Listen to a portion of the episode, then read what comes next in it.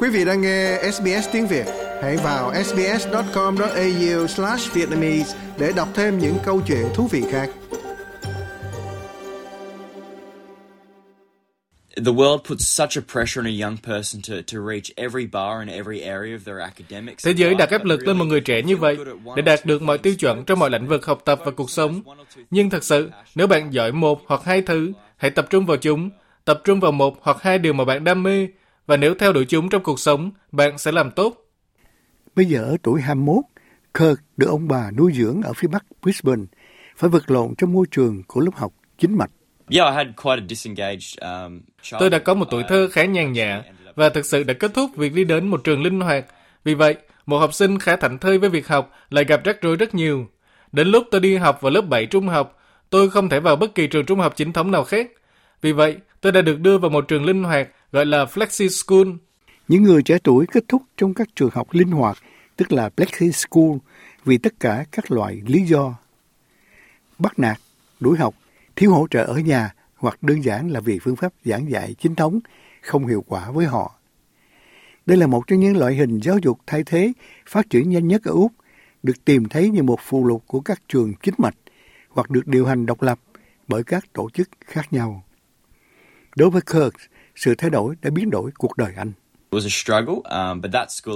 Đó là một cuộc đấu tranh, nhưng ngôi trường đó thực sự đã giúp tôi rất nhiều. Thông qua những cách thực hành giáo dục khác nhau của họ, tôi đã có thể theo đuổi niềm đam mê của mình nhiều hơn ở một ngôi trường như thế. Tôi đã yêu cuộc sống ngoài trời và thiên nhiên thông qua các trại và giáo dục ngoài trời. Tôi đã có rất nhiều cơ hội để xây dựng khả năng lãnh đạo của mình khi còn trẻ. Cuối cùng tôi trở thành trưởng lớp vào năm lớp mười hai. Vì vậy, khá là một bước ngoặt từ một đứa trẻ thảnh thơi bị đuổi học và bị đình chỉ học ở rất nhiều trường tiểu học. Lớp mười một cũng đánh dấu một bước ngoặt đối với Kirk.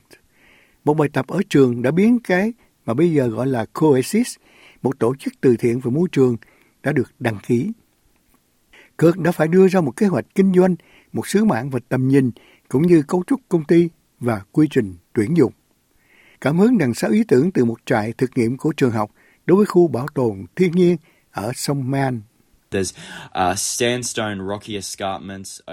Có đá sa thạch, những vách đá nhìn ra một thung lũng lớn xinh đẹp.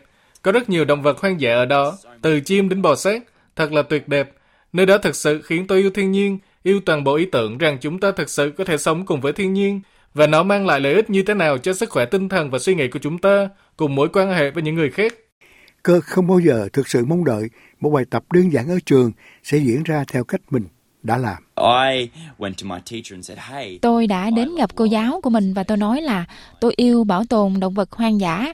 Cô có phiền không nếu như mà tôi làm một tổ chức từ thiện phi lợi nhuận như là một cách để đánh giá kinh doanh của tôi? Cô ấy nói là có, đó không phải là bất cứ điều gì có thật trong thế giới thực mà chỉ nghe trên giấy tờ thôi. Nhưng mà khi tôi đã làm điều đó và khi kết thúc đánh giá của mình, tôi giống như là thông qua quá trình này, tôi đã thực sự yêu khái niệm và ý tưởng này. Tôi biết rằng nó thực sự có thể tạo ra sự khác biệt lớn lao trên thế giới. Khi đang học năm cuối trung học, Kirk bắt đầu thực hiện những bước nhỏ để biến bài tập ở trường thành một thứ gì đó thực dụng hơn. Trong năm đầu tiên tôi ra trường thì chúng tôi chính thức ra mắt Coexist Australia. Điều đó mất một thời gian và phải mất một số quyết tâm. Rõ ràng tôi có một đội ngũ tốt có thể giúp cho tôi. Tôi cũng phải xây dựng một ban giám đốc để đáp ứng các nghĩa vụ từ thiện. Bây giờ thì chúng tôi có một đội ngũ tuyệt vời, đã phát triển khá nhiều và chúng tôi đã có rất nhiều sự kiện trong vài năm gần đây. Được biết, tổ chức Coexist hiện có bảy người trong hội đồng quản trị, bao gồm một kế toán, một hiệu trưởng trường học, giám đốc điều hành của một tổ chức động vật hoang dã khác và một giám đốc từ thiện từ một tổ chức khác. Tổ chức này sử dụng phương tiện truyền thông xã hội để tuyển dụng thành viên mới và chia sẻ thông tin. Đây là lời của ông Kirk trên Instagram nói về cá sấu. It's really simple. This is our habitat.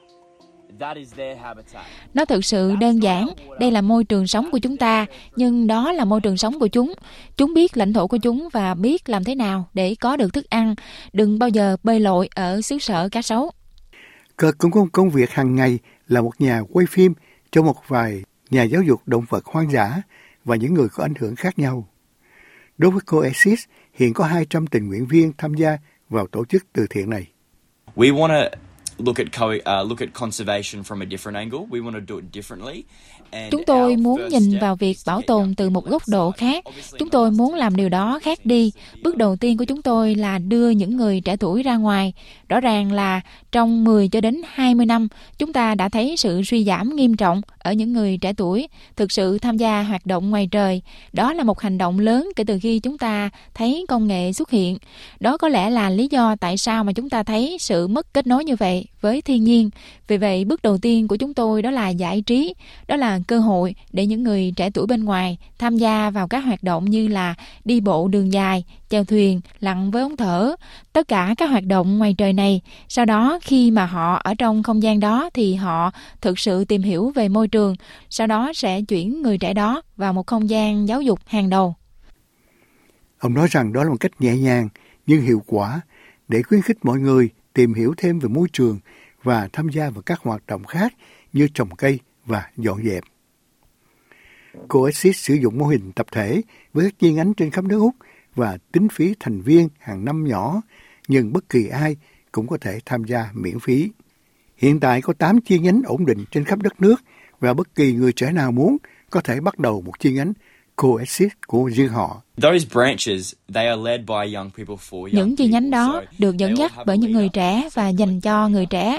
Tất cả họ đều có một nhà lãnh đạo, một nhà lãnh đạo tập thể, nhưng toàn bộ ý tưởng về tập thể này là một cộng đồng dành cho những người trẻ tuổi, nơi mà họ có thể tìm thấy sự gắn bó, đam mê và ở chung quanh những người trẻ có cùng chí hướng với nhau.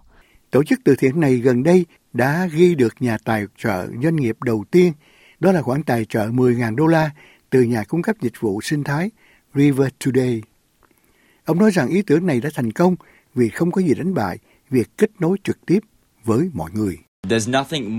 Không có gì tác động và quan trọng hơn mối quan hệ cá nhân trực tiếp với bạn bè hoặc là người thân. Tôi nghĩ rằng đó thực sự là xương sống của xã hội. Chúng ta đang thiếu liên kết đó và niềm đam mê cũng như là sở thích thực sự là cửa ngõ để xây dựng kết nối và gắn bó với cộng đồng.